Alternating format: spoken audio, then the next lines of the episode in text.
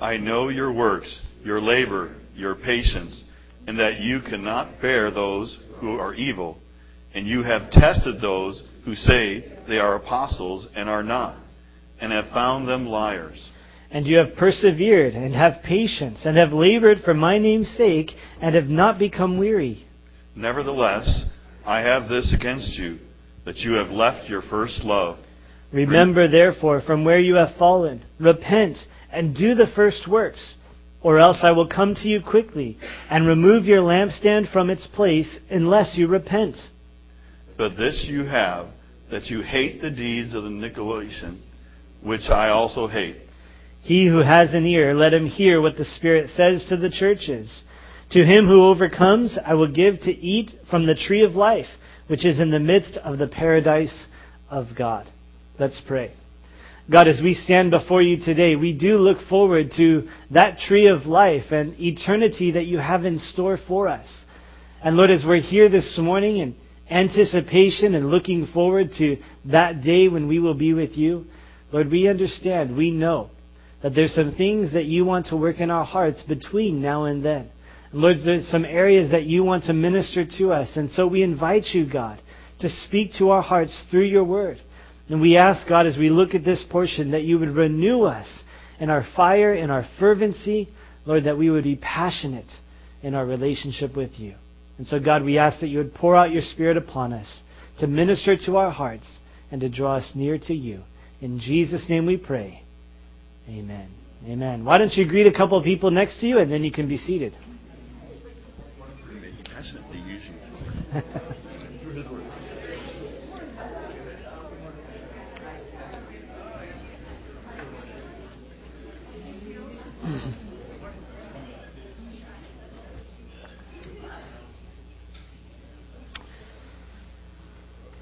As we continue our study here in the book of Revelation, we're entering into chapter 2, chapter 3, uh, which go together. Um, and uh, we'll be spending some time in these two chapters for the next couple of weeks.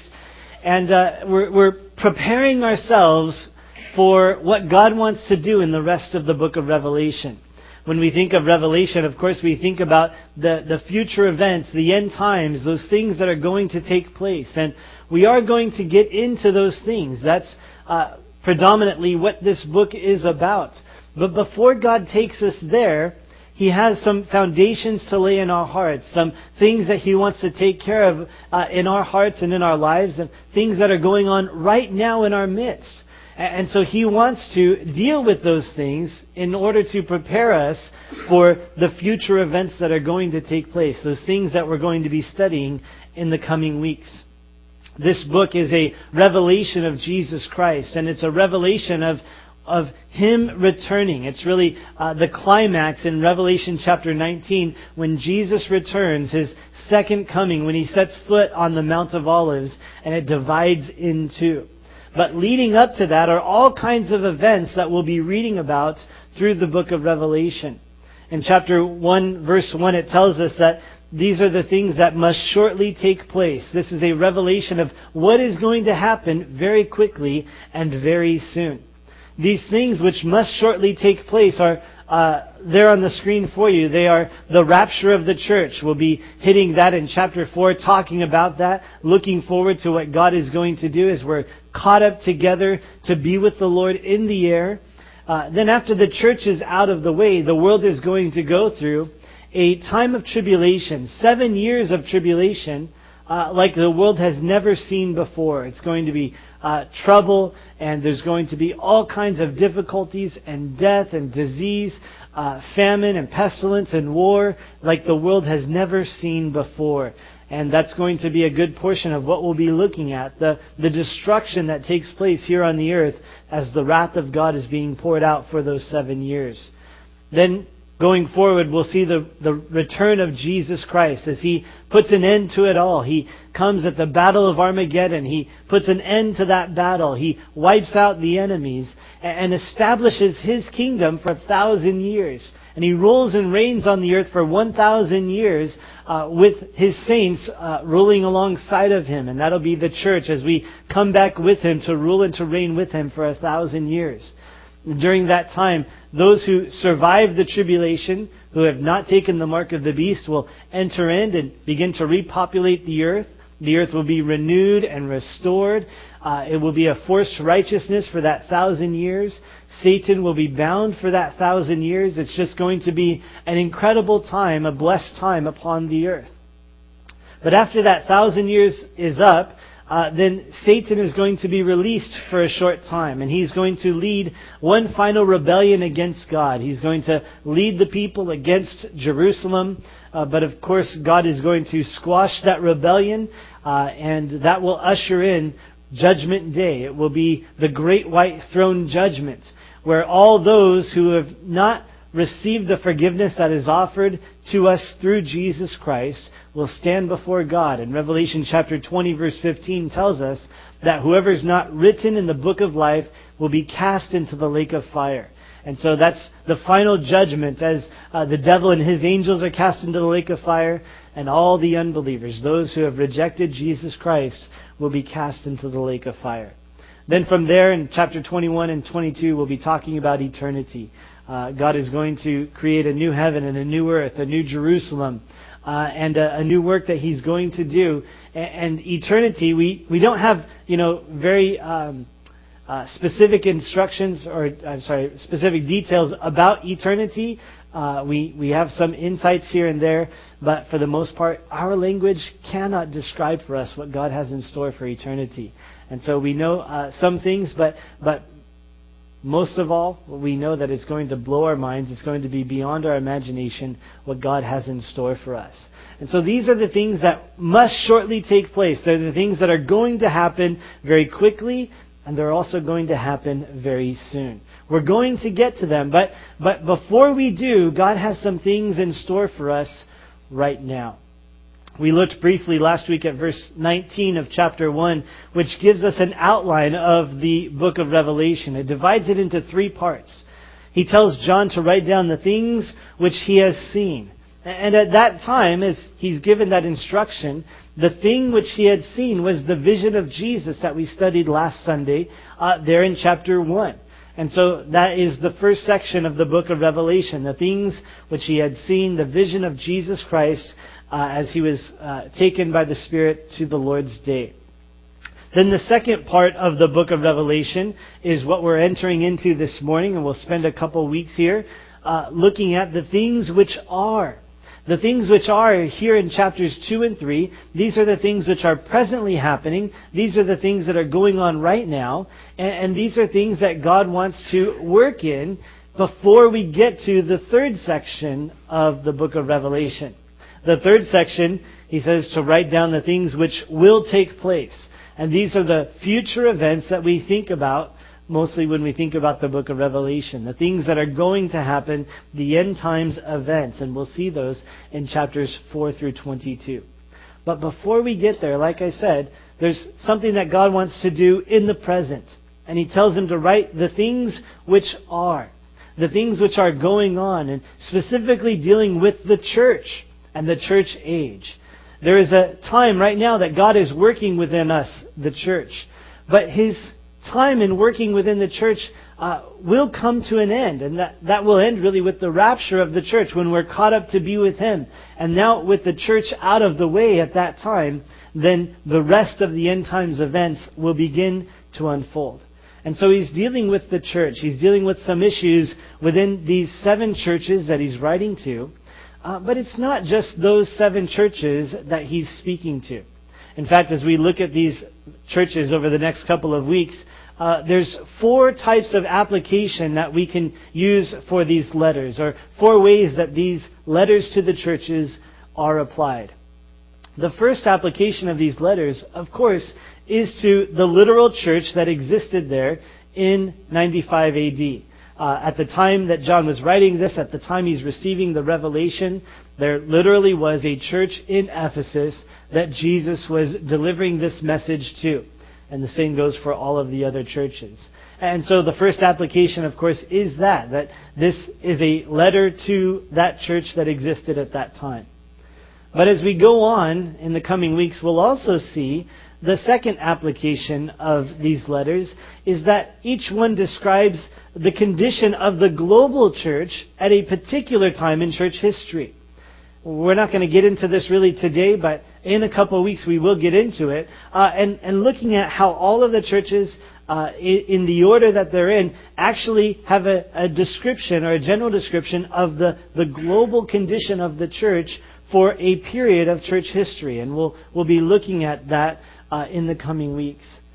The third way that we understand these uh, letters are applied is that they're applied to individual churches today. So, for example, this church, Calvary Chapel Living Water, there's some things that God wants to speak to this church as a whole through this letter. There's also some things that God wants to speak through this letter uh, to the church across the street and down the street and then over on the other end of town and churches all over the place. Uh, there's, there's things that are going on in churches that, that God wants to speak to and address uh, through these letters. And then finally, the fourth way that these letters are applied is that they're applied to our own selves. That our hearts need to be challenged. That there's something that God wants to speak to us. And uh, some of the conditions of the churches that He's writing to uh, are parallel with the conditions of our own hearts. And as we look at these things, of course, we, you know, we, if you're familiar with the seven churches, you, you look at the seven churches and there's a couple of churches, you know, God doesn't have any rebukes for, but just good things to say about. And in our minds, I think, you know, we kind of consider ourselves, you know, we're the good one, you know, that God didn't have to rebuke us about anything. He only has good things to say about us. Uh, but, but I believe that God is wanting to speak to us even through those churches that He rebukes and he has some correction for. I think a good indication of this is something that Jesus says in every letter uh, to these seven churches. He says in each letter, He who has an ear, let him hear what the Spirit says to the churches. He's speaking to the church in general, but, but he makes it personal as well. He says, You, individuals, you who have ears, hear what the Spirit is saying to the churches. Not just to the particular church that you're involved in. Uh, the condition of that church might be different than the condition of your own heart. And so you, as an individual, need to pay attention to what God is saying to the churches because God wants to speak to your heart about certain things. In preparation for what is to come, He needs to work in our hearts. He needs to deal with some issues that are going on.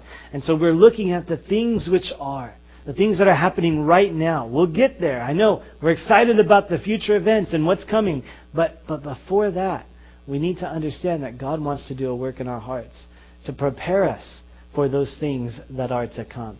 And so I want to encourage you to have an ear and to listen up, to pay attention to what God is saying uh, to the church of Ephesus as we study it together this morning. In verse 1, it tells us, To the angel of the church of Ephesus write, these things says he who holds the seven stars in his right hand, who walks in the midst of the seven golden lampstands. Jesus addresses this letter to the angel of the church of Ephesus. Who is this angel of the church of Ephesus? It's something that's up for much discussion. There's been a lot of uh, discussion about who this angel is and, and who Jesus is referring to. Uh, some suggest that the, the angel is a literal angel. We, what we think of when we think of angel, an angelic being, a, a supernatural creature that was created by God. And uh, angels, of course, do exist, and uh, there is spiritual warfare that goes on, and they they are uh, you know part of God's plan and part of God's work. And so, uh, according to this, you know, some would suggest then that there are angels that are uh, assigned pretty much to each church, and uh, that is a possibility. Uh, there's room in Scripture for that to be the case. Uh, but I, I actually um, hold to a, a different position because the word angel simply means messenger. And although it can mean, you know, God's messenger, a supernatural created being, uh, like we think of when we think of angels, uh, it can also be applied to human messengers. It's really those who are just delivering the message of God. And he's writing to the messenger of the church of Ephesus, uh, I believe that he's writing here to the, the, the, pastor of the church of Ephesus. He's entrusting uh, the pastor or the messenger of the church to deliver this letter, to deliver this message to the church. And so I believe uh, Jesus is speaking to the pastor here also because he's including uh, the angel of the church of Ephesus in the things that he's saying. He, he's writing to uh, this messenger as if he's part of the church, and he, he includes him uh, in, in the, the commendation, also in the correction. And so I think there's some important things that, that God is speaking uh, through that as well. The church of Ephesus uh, was there, and, and we know a little bit about it because we, we find it in the scriptures. Ephesus was a, a, a big city of that day. It was a prominent city of that day. Today it's located in modern day Turkey, and it's pretty much just ruins. Uh, but, but it was there on the coast of the Aegean Sea. It was really the most important area or city of the whole area uh, at this time. It was it was wealthy. Uh, there was banks. There was all kinds of commerce that was going through it. Uh, of course, there was uh, all kinds of idolatry and sexual immorality as well, uh, as we see in the scriptures. And so there was a lot of things going on. But it was a, a major hub. It was a, a big, uh, important city in the area. We know from Acts chapter 19 that Paul was going through there and he found some disciples and they didn't know about the Holy Spirit, and so he taught them about the Holy Spirit. They were filled with the Holy Spirit, and God began to do a powerful work there in Ephesus. In fact, Paul stayed there for about three years, uh, ministering to the church, building the church, and establishing it there in the city of Ephesus. It ended with a riot as the people rose up because of uh, they were worried about their business. They were selling all these idols and and uh, and false gods and uh, you know, the sales were going down because people were getting saved, and so there was a big riot. They they basically run Paul out of town. Uh, but he sends Timothy, you know, First and Second Timothy here in the New Testament. Paul is writing to Timothy, who has been stationed there as a pastor uh, to lead the church and to establish uh, the things that need to be established within the church. And so it was a, a city where God was doing a great work. Uh, there was a lot of things happening, but some time has passed. In fact, about 30 years has passed uh, from the time that Paul was there and Timothy uh, began to pastor there, and, and the writing of this is probably about 30 years. And so you can imagine in 30 years a lot happens. And the church has uh, gone into some things that God needs to correct. And we'll get to that in a minute. Uh, but he also introduces himself uh, to the church of Ephesus. He says, These things says he who holds the seven stars in his right hand, who walks in the midst of the seven golden lampstands. And so Jesus introduces himself here and in each letter with a different piece of the vision that John saw in chapter 1. Last week we looked at this vision, uh, verse 12 through the end of the chapter, his vision of Jesus and his description of him. And each letter that Jesus writes to these churches, he begins by introducing himself and, and describing himself based upon uh, part of this vision that John saw. And so here he chooses to reveal himself as the one who holds the seven stars in his right hand and walks in the midst of the seven golden lampstands. Now, of course, this is symbolic. We learned that in verse 20 of chapter 1, where he interprets for us these symbols. He says the seven stars are the seven messengers or the seven angels to the seven churches. And the seven golden lampstands are the seven churches. And so Jesus introduces himself to Ephesus saying, I'm the one who has the messengers in my right hand, and I'm the one who's in the midst of the churches. I'm in the midst of the church. I think this is very um, chosen specifically by Jesus based upon what he's going to say to the church. Uh, the issue that he has with the church is that they have left their first love. They're still going to church, they're still busy about the work, but they've forgotten about him. They've forgotten to connect and to, to have that relationship with him. And so as he begins, he reveals himself, he reminds them, hey guys, I'm here. I've got the messenger in my hand. I'm, I'm right here in the midst of the church. You, you've forgotten about me. You're busy doing all kinds of stuff. But you've forgotten to connect with me.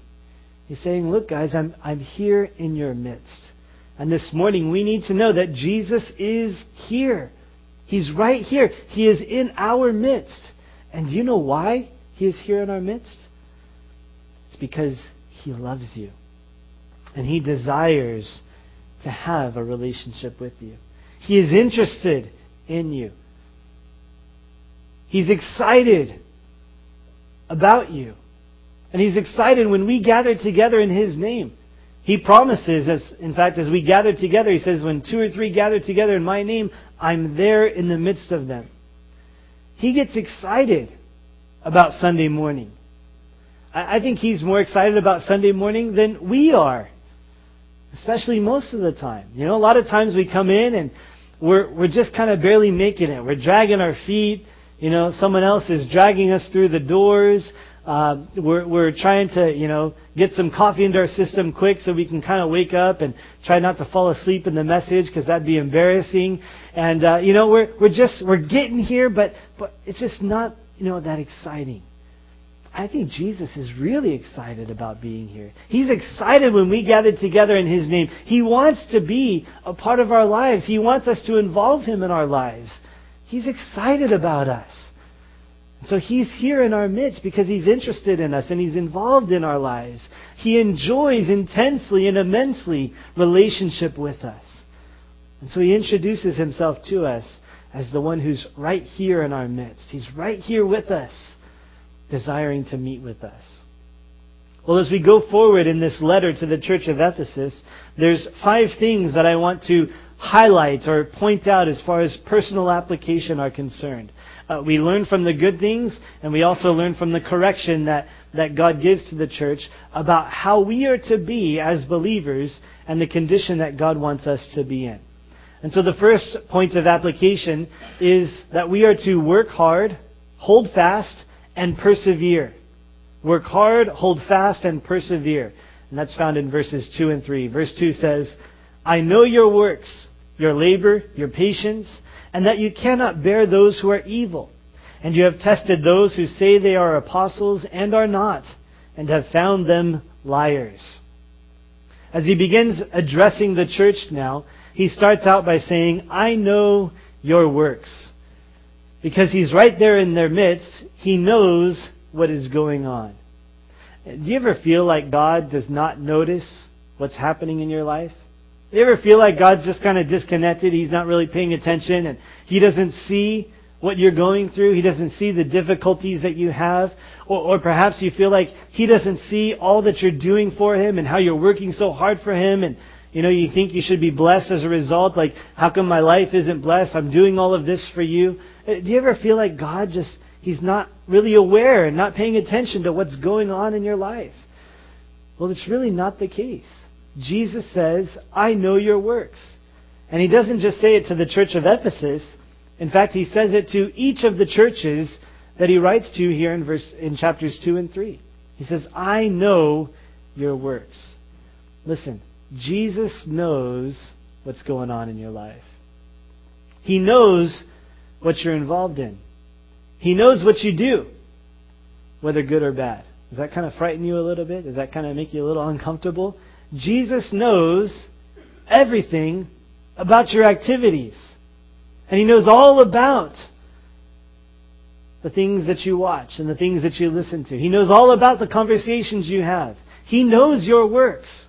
He knows what you're doing. He knows what you're involved in. Because He's here in our midst. He knows what's going on. Now, as he's writing to the church of Ephesus, he's specifically talking about he knows what they're involved in and the things that they're doing for him. He says, I know your labor.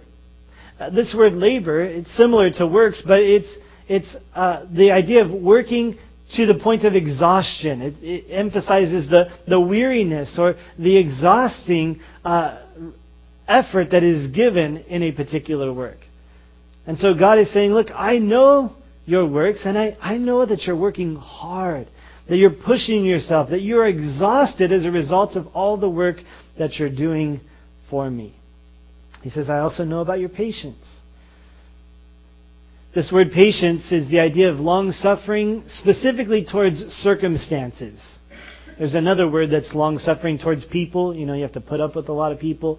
Uh, but that's not what, what, what he says here. He says, concerning circumstances, I know you're going through difficult times. You're enduring hardship. You're enduring difficulty. You have patience.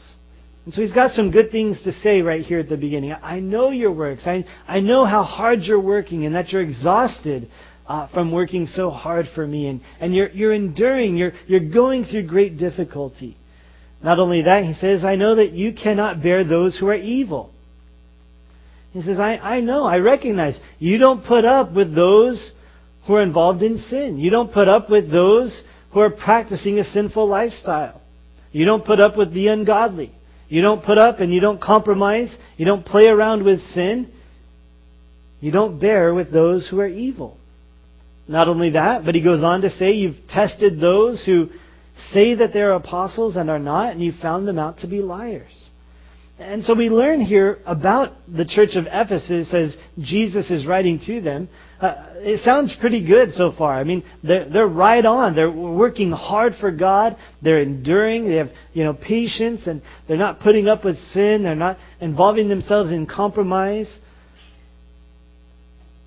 Not only that, but they're, they're testing those who claim to be apostles but really are not. They've got sound doctrine. They've got a, a firm grasp on the truth, on the Word of God. They're holding fast to the Word of God, holding fast to the truth. Not only that, verse 3 goes on to say, And you have persevered, and have patience, and have labored for my name's sake, and have not become weary. And so he says, Look, you've been faithful. You've persevered through all of this. And again, you have patience. You're, you're enduring difficult circumstances. He says, You've labored for my name's sake. You're doing things in my name, Jesus says, and you've not become weary. Or, in other words, you've not given up. You know, sometimes things get tough, things get difficult, and we just kind of go, well, that was too hard. I'm not going to continue in that. I'm going to take a different route. I'm going to do something else. But Ephesus didn't do that. They were, they were persistent. They, they persevered. And yeah, things were tough and things were difficult and they were exhausted, but they continued on. They pressed forward. And so Jesus says, Look, you've been faithful to work hard and to hold fast and to persevere. So far, so good. I mean, these are incredible qualities of the church of Ephesus. These are good things. These are important things. It's important for us to be involved in works and to labor even to the point of exhaustion. Sometimes we need to give ourselves 110% to the work of God. It's good for us to have patience, to endure difficulty. It's important that we don't compromise and that we don't uh, bear uh, those who are evil, that we don't put up with them and allow them to continue. It's also important that we have sound doctrine and that we don't allow others to teach us false doctrine, but that we hold fir- firmly and fast to the truth of the Word of God. It's important that we persevere through all of these things that we're going through and to continue on, to not give up or to quit in our Christian walk. Those are all important things, they're all good things. But here's the deal if that is all that our Christian life consists of, then we are not where God wants us to be. We could easily look at verses 2 and 3 here and say, wow, that's the kind of church that I want us to be, or that's the kind of person that I want to be. That's admirable. Great qualities. And it is true, and those are important, and Jesus commends them for it. These should be a part of our lives. But if this is the whole of our Christian life, if that's all there is to it, then the reality is that we are not where God wants us to be. That we're missing out on something that's vital, on something that is important and crucial. If these are the only things that we have in our spiritual life, then we are just religious. You see, any religion can practice these things. Any religion can do good works and work hard to the point of exhaustion and, and, be patient and, and not bear those who, you know, practice those things that, that the religion forbids and not put up with those who teach things contrary to what the religion teaches. And uh, any religion can do those things and practice those things. And any religious person can fit the commendation here that's given in chapters or verses 2 and 3. And so they're very religious. And that's not bad. But the problem is, is that's all they are, is religious. They're doing all of these things, but they've missed out on the one who is the most important. They're missing out on relationship with God. And so the first point of application is that we are to work hard, to hold fast, and to persevere. These are good things. These are things that God wants us to do. But the second point that we find in verses 4 and 5 is that we are to do the first works. Look at verse 4. He says, Nevertheless, I have this against you, that you have left your first love. So he says, Oh, these are good things. Good job in these areas, guys. Nevertheless, however, I do have one thing against you guys. There is one problem that I have with you guys. Jesus says it's not enough to be religious. It's not enough to practice rituals. It's not enough to work hard, to be exhausted from working hard for my name's sake. It's not enough to be patient and to endure and to not give up. Here's the thing I have against you, he says. You have left your first love. You see, the problem with the church of Ephesus was that they were doing all of these things and they were very faithful and persistent to do those things, but they'd left their relationship with God behind. And so they were just religious. They were just practicing these things. Now, those things are good, but the proper way that those things are to be done is they're to flow out of our relationship with God. See, God wants to have a relationship with us. He loves us. He calls us to love Him and to walk with Him. To not just do good things in His name, but to know Him, to talk to Him, to let Him talk to us, to hear from Him, to walk in relationship with Him. And as we walk with God, as we're hearing from Him and spending time with Him, then as a result of that, well, it flows out of us that we begin to, well, to do good works. And to labor even to the point of exhaustion because, well, because we love God so much and He's, He's calling us to do things and we're working together and He's accomplishing things in our lives and in our hearts and using us for His glory, for His work. It's awesome. And that's the proper way that it's supposed to be. But somewhere along the way, Ephesus had left Jesus out of the picture. They continued on doing all the stuff, but they were missing out on the relationship that God desired to have with them. What was missing there in the church was that original love and passion that they had for God. Now, they had it at one time but not anymore. It was gone. They'd left their first love. All of the things that God commended them for are things that they began to do because of their passion for Him. But now the passion is gone and they're just continuing the routine, their religious duties or their obligations. And this is a pattern that we must pay attention to because it's very easy for us to fall into this same position. In fact, I would ask you this morning, and I would challenge you to consider have you left your first love?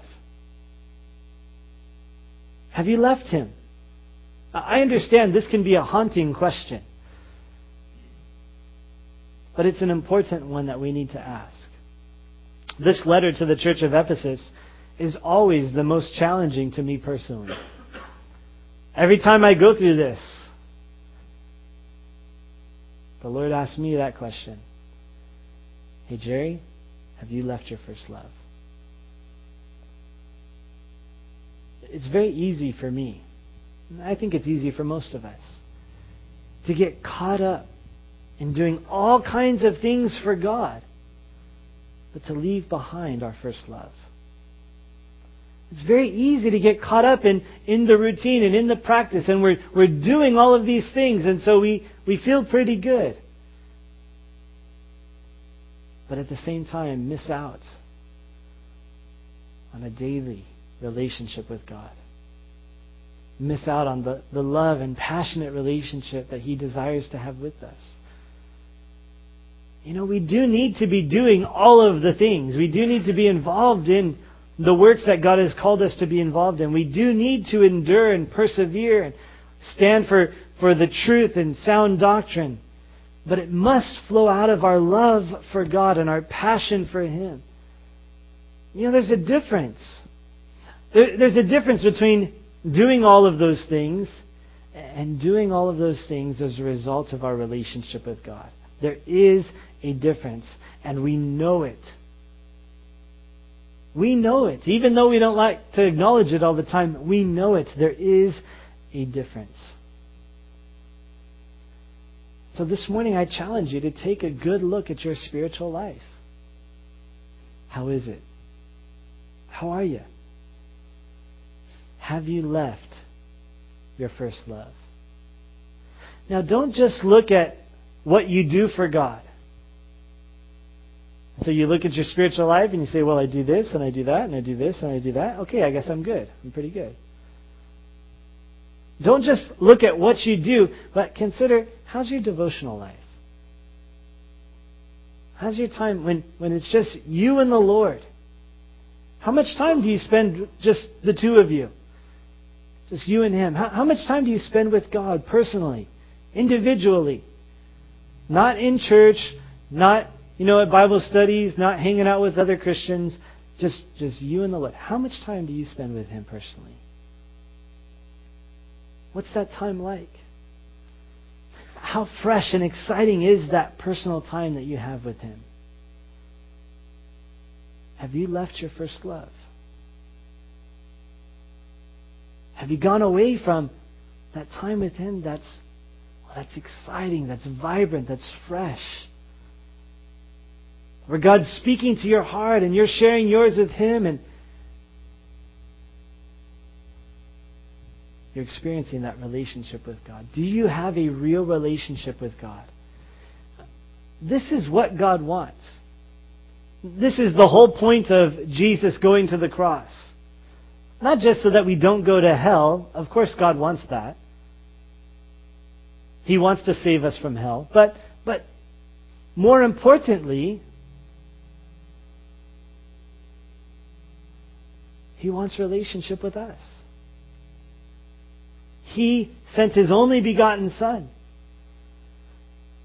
so that we could have access to Him. Jesus paid the ultimate price so that we could enjoy relationship with Him because He desires to know us and for us to know Him. That's why we exist. That's why He created Adam and Eve in the very beginning to be able to have that relationship with us, to allow us to get to know Him. That's the point. That's His point. That's His purpose. But do you have that real relationship with Him? Have you left your first love? The word left literally means to send away, to dismiss, or to forsake. He doesn't say you've lost your first love.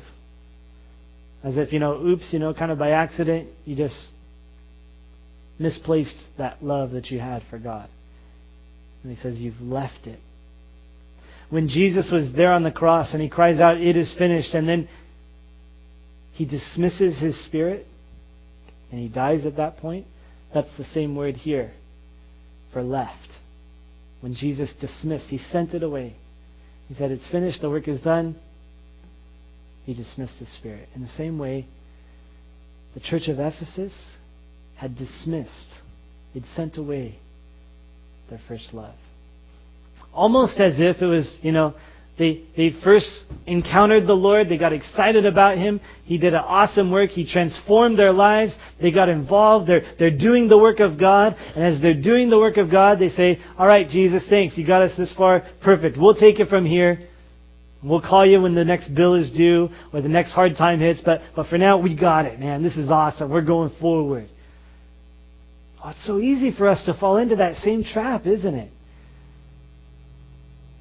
we get kind of, you know, okay, God corrects the situation. He, he changes our lives. Oh, we're blessed. And so we continue on doing the good stuff. But we leave him behind. We leave him out of the picture. I don't really have time, God, but we try to offer substitutions, right? Ah, sorry, Lord, I know you want to spend time with me, but I'm really busy. Um, I'm just going to give a little bit extra when the offering comes around. You know, hopefully, you know that'll make up for uh, I haven't been able to spend much time with you. Or, or ah, yeah, I know, Lord, and, and but maybe I'll, I'll just I'll, I'll, do this over here, or I'll, I'll give this way, or I'll serve that way, or and that'll kind of compensate for, make up for, uh, substitute for the personal time that you want with me, that passionate relationship that you desire. I just I really can't give that right now, God. I'm sorry, but but maybe you'll take this in its place. They left their first love. I think God wants to challenge our hearts this morning. Have you left your first love? Have you sent him away and dismissed him? Saying, Thanks for your help, I'll take it from here. Now, if that's our condition, the good news is God tells us how to correct it. As we go on in verse 5, he says, Remember therefore from where you have fallen, repent and do the first works, or else I will come to you quickly and remove your lampstand from its place, unless you repent. So he tells them how to correct it. How do you fix this situation if you've left your first love? Well, it's similar to really how you began your walk with God, when you began your relationship with God. He, he tells them three things remember, repent, and repeat. Remember, repent, and repeat. He says, first of all, remember therefore from where you have fallen. First of all, he wants us to acknowledge our condition. He wants us to acknowledge where we're at and where we've fallen to. He goes, he says, think back to how it used to be. Think back to what it was like when you when you first encountered Jesus.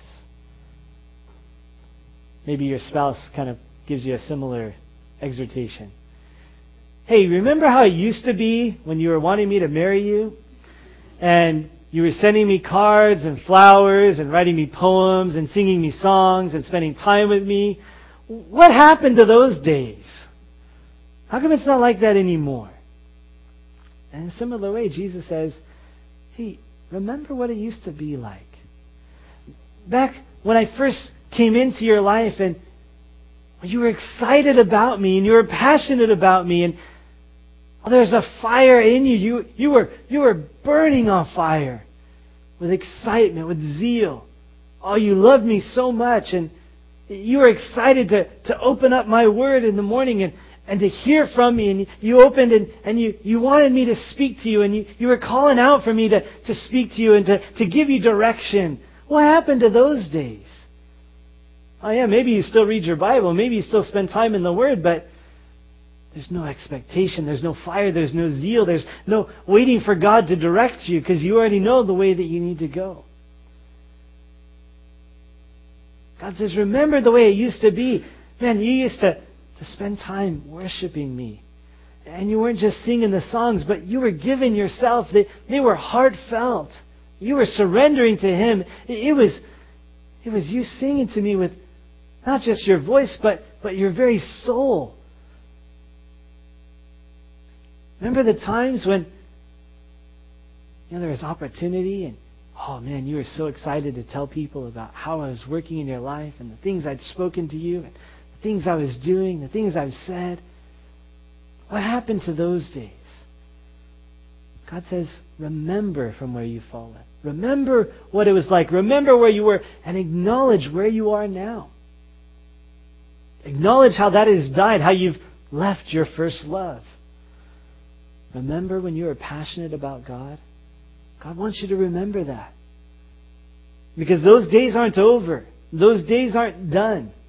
It's not that, you know, you begin passionate and exciting and God's working and then, the, you know, the rest of your Christian life is just ho-hum. No. Do you understand that what we have in relationship with God is we have a relationship with an infinite, almighty creator, how could that get boring? How could that get dull? How could that get humdrum? He has new things for us continually. There's new depths for us to explore of who He is. There's much reason for us to be passionate and zealous about Him and about our relationship with Him. Have we left our first love? We need to remember from where we've fallen. Remember that passion and that zeal that we once had. And then he tells them to repent. First of all, acknowledge where you're at. Remember where you came from. Look at where you're at now and repent. Now, when I think of the word repent, I usually associate it with unbelievers. You know, it's something that goes along with the gospel message. You need to believe in Jesus Christ. You need to repent of your sins. Turn and follow Him. But it's interesting as we look at these seven letters to the, to the churches here in chapters 2 and 3. Five out of the seven churches, Jesus gives this command to repent. This is not just a word and a message for unbelievers. This is God's message to the church. Listen, we need to repent. The word repent, repent means to, to have a regret that's accompanied by a true change of heart towards God. It is to be sorrowful. It is to have regret. But there's also another word that means to have regret because of the consequences of one's actions. And sometimes, you know, we get the speeding ticket as the consequence of the speed that we were driving. And we have a regret because of this payment that we have to make, this fine that we have to pay. That's a different kind of regret. This is a regret that is accompanied by a real change of heart towards God. This means it's, well, it's a regret that is accompanied with a change of life, a change of action, a change of our lifestyle. It changes what we do and how we live. We're talking about real change. He tells the church of Ephesus, repent. What you guys need to do is change. Remember how it used to be. Look at where you're at now. You need to change. You need to stop being the way that you are now, and you need to turn around and have a real transformation take place in your life. Repent. It's a message for us. And then he calls us to repeat. He says, Repent and do the first works. Repeat the first works. Go back and do what you were doing in the beginning. Go back and do those things that you were doing at the beginning of your relationship with God. Back when you were in love with Jesus. Go back to that time and go do those things. Now there's four things that we share with those who go on the field at the Harvest Crusade. Uh, those who have just accepted the Lord, we encourage them in four four specific things that they can do to begin their walk with God. Read your Bible, pray, fellowship, and share what God's done in your life. Those four things are, it's a good starting place. It's a good start for our Christian walk. We need to go back and do those things.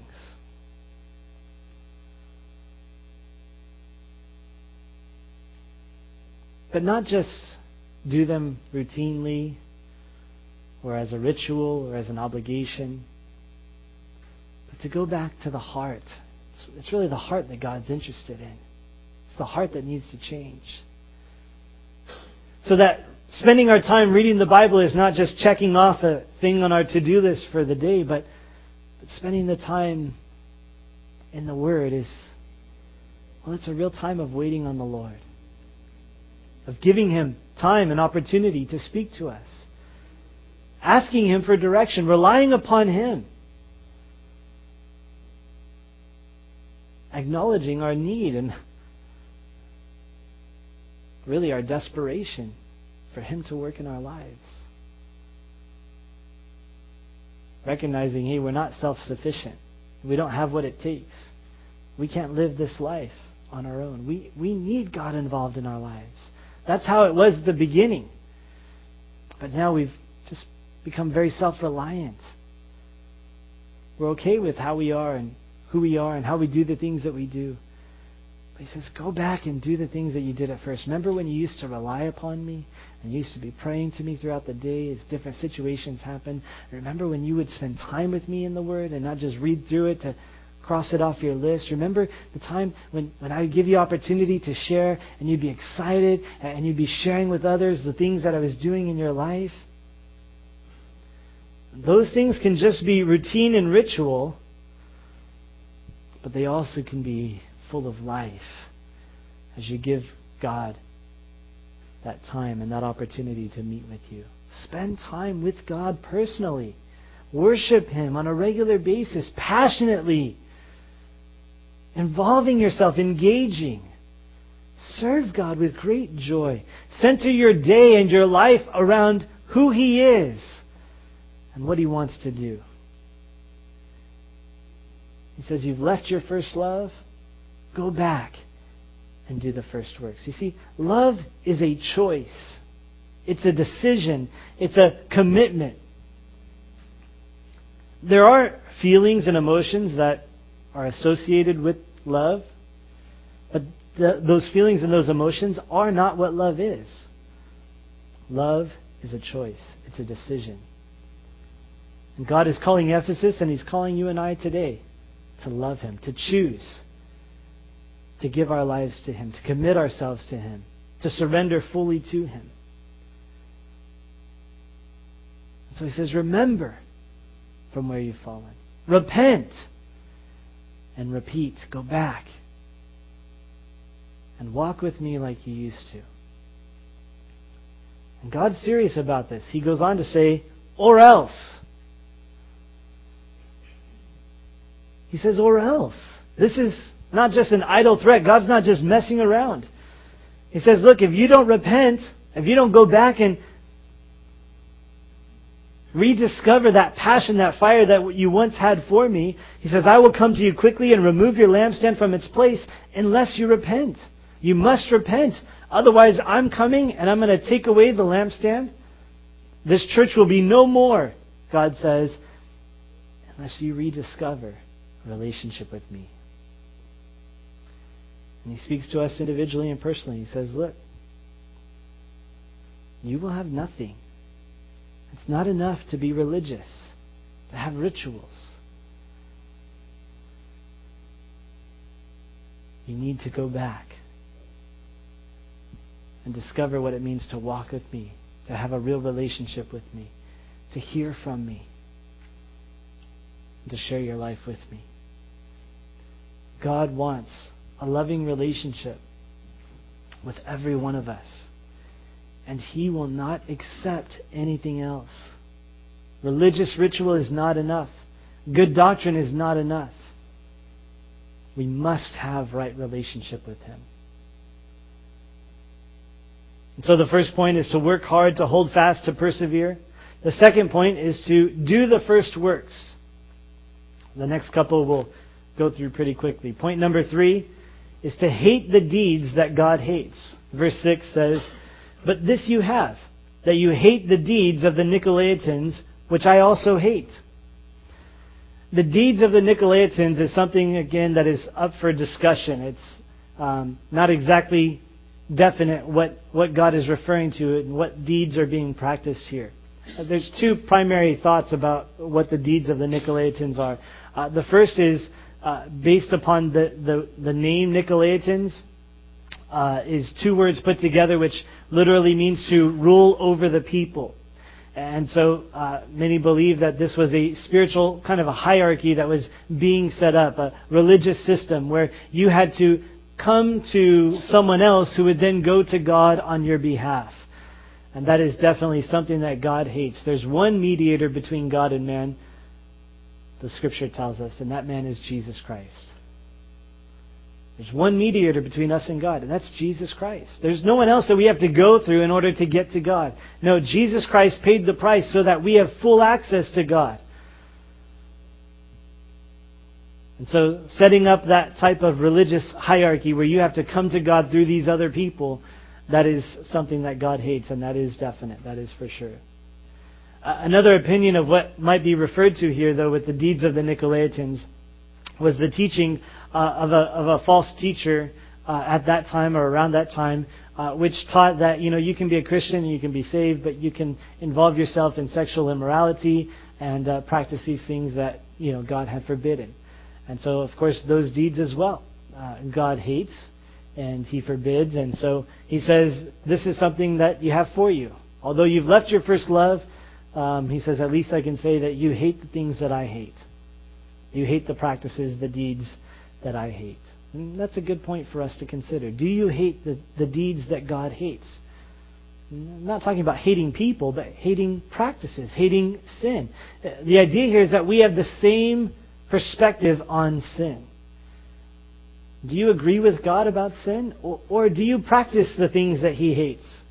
Or do you pay to watch the things that He hates? Do you hate the things or the deeds that God hates? Romans chapter 1 talks about this. The Apostle Paul talks about those who know the righteous judgment of God. They know what's right, they know who God is, but they still involve themselves in, in sin. And not only that, he says, but they, those who, who approve those who practice those sinful things. You know, there's a, there's a danger here. There's a warning here. We need to be careful. Not only that we don't practice those deeds that God hates, but that we don't approve of those who practice those things. We need to have the same perspective, the same view of sin that God has. Point number four hear what the Spirit says. Verse 7 says, To him, or he who has an ear, let him hear what the Spirit says to the churches. Every parent knows that just because you have ears doesn't mean that you're listening. I think every spouse knows that too. Just because a person has an ear doesn't mean that they're listening. That's what that's what's being said here. You have an ear, so hear. Don't tune them out. Don't let it go in one out and out the other. Are you listening? Are you paying attention? Are you seriously considering how this letter applies to you? That's what God wants you to do. He wants you to take it seriously. And ask the questions and consider Have I left my first love? Hear what the Spirit says to the churches. Don't just consider yourself as fine. Don't just, you know, count yourself as the awesome Christian. Consider, pay attention, listen up, because God wants to speak to your heart. Number five, he calls us to overcome. He says, To him who overcomes, I will give to eat from the tree of life which is in the midst of the paradise of God. The tree of life here is something that is re- reference to eternity. We'll see it in Revelation chapter 22. There, the tree of life planted in, before the, the throne of God. And so he says, To the one who overcomes, he calls us to overcome. He says to the church of Ephesus, You've fallen, you need to repent, you need to go back and do those things that you did at the beginning. You need to overcome. What are the things that are keeping you from returning to a loving relationship with God? What are those things that are holding you back? God says, overcome them. Be victorious. Don't just sit there as the victim. Oh, I can't really love God. I can't really serve Jesus. I can't really spend time with God. I'm too busy. I've got this going on in my life and these situations, and that makes it tough. Listen, don't be the victim. Overcome. Overcome. God will help you. He'll work in your life. Overcome. He wants you to have relationship with Him. It's His command to you. He will enable you. He will equip you. He will make the way. If you're willing, He'll help you do it. Overcome. Be victorious. What's holding you back? Is it pride that's holding you back? You don't know what people are going to think. You don't know what's going to happen. Oh, it's scary. What are they going to say? Listen, don't fear man. The best man can do is put you to death. But you need to fear God, who, after he's put you to death, he can cast your soul into hell. That's what Jesus said. Let's throw down our pride. Let's overcome. Is it sin that you're holding on to that you just don't want to let go? Overcome. That will destroy your life. God wants to give you abundant life. Overcome. Be victorious. Listen up. God wants to speak to you. And He wants to speak to you through this letter. He wants to call us back to a right relationship with Him. The worship team's going to come up and lead us in a couple songs. And as they do, I want to ask you this morning to take these things seriously, to spend some time with God, to ask Him to search your heart and to reveal to you these, these issues. Maybe you're, you're, you're unaware of them, like Ephesus was. Maybe this is a shock to you. Maybe there's some things in your life that God still needs to speak to your heart that He hasn't revealed yet. Let's take some time to allow God to minister to us. Let's just take some time to worship Him together. Let's go back and do the first works. Let's worship Him like we used to. Let's sing, not just with our voices, but with our whole being. Let's give ourselves to God. Let's worship the Lord together.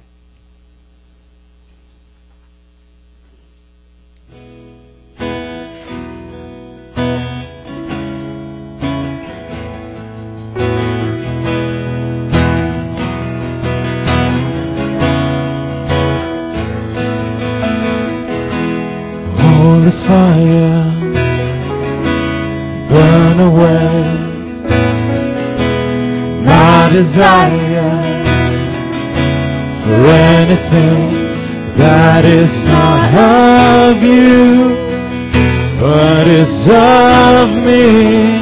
I want more of you and less of me.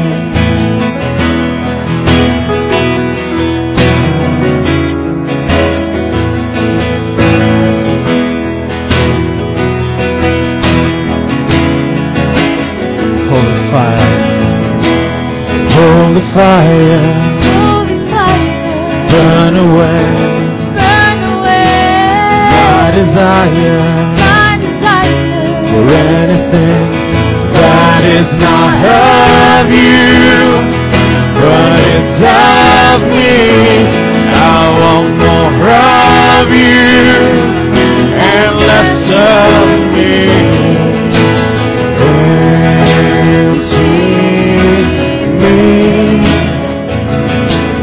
You empty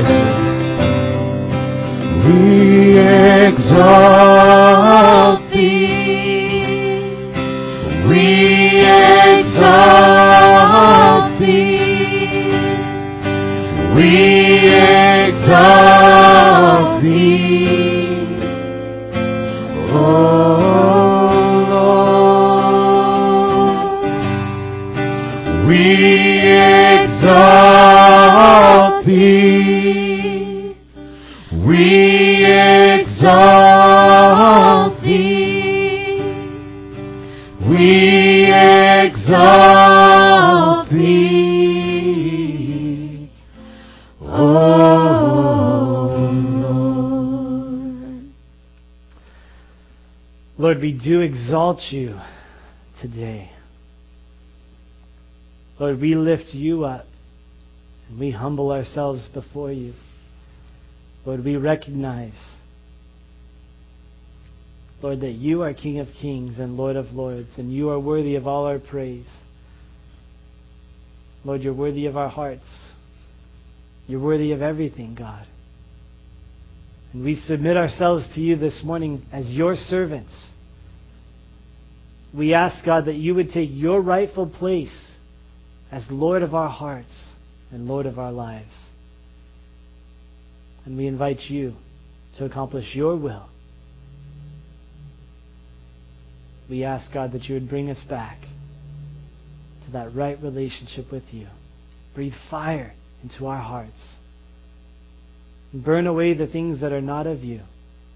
And fill us, God, with a passion, with a zeal for the things of you.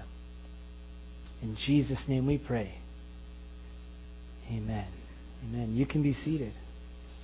At this time, we're going to partake of communion together.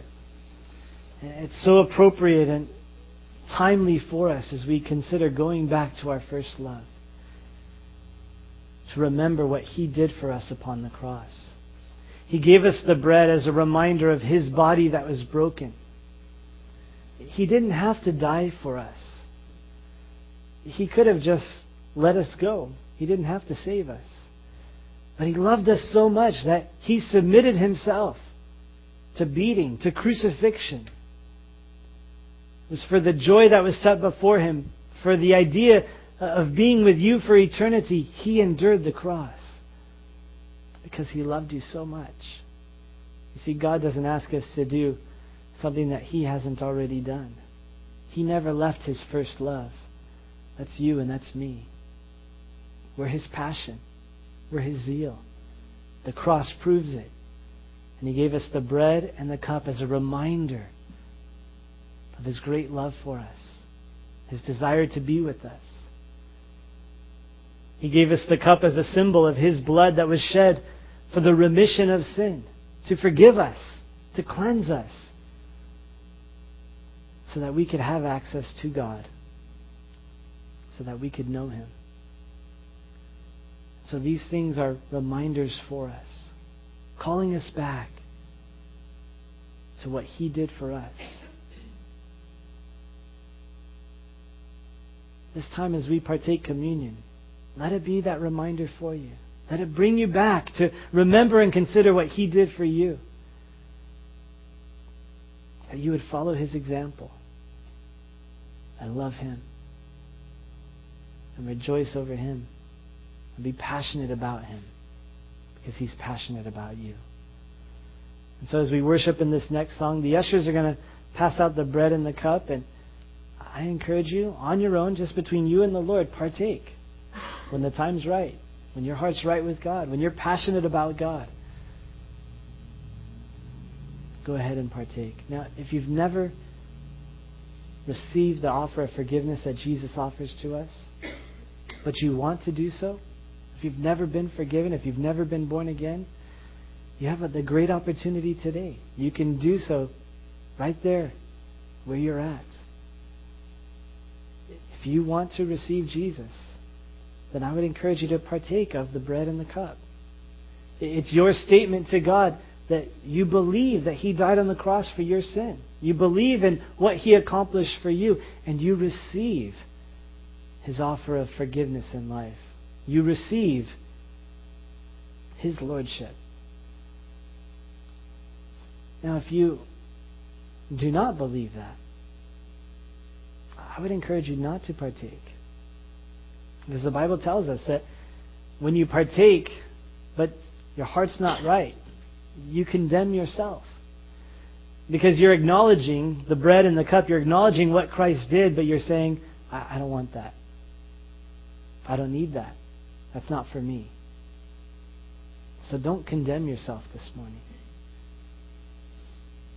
Don't partake if you don't believe. But if you do believe, partake. If you want to begin a relationship with God, partake. If maybe you've been away but you need to come back, you know God's speaking to your heart, you've left your first love, partake with us this morning. We invite you. Let's spend some time remembering Jesus. Let's spend time worshiping Him together. So they're going to pass it out. Partake between you and the Lord when the time is right. Let's worship the Lord together.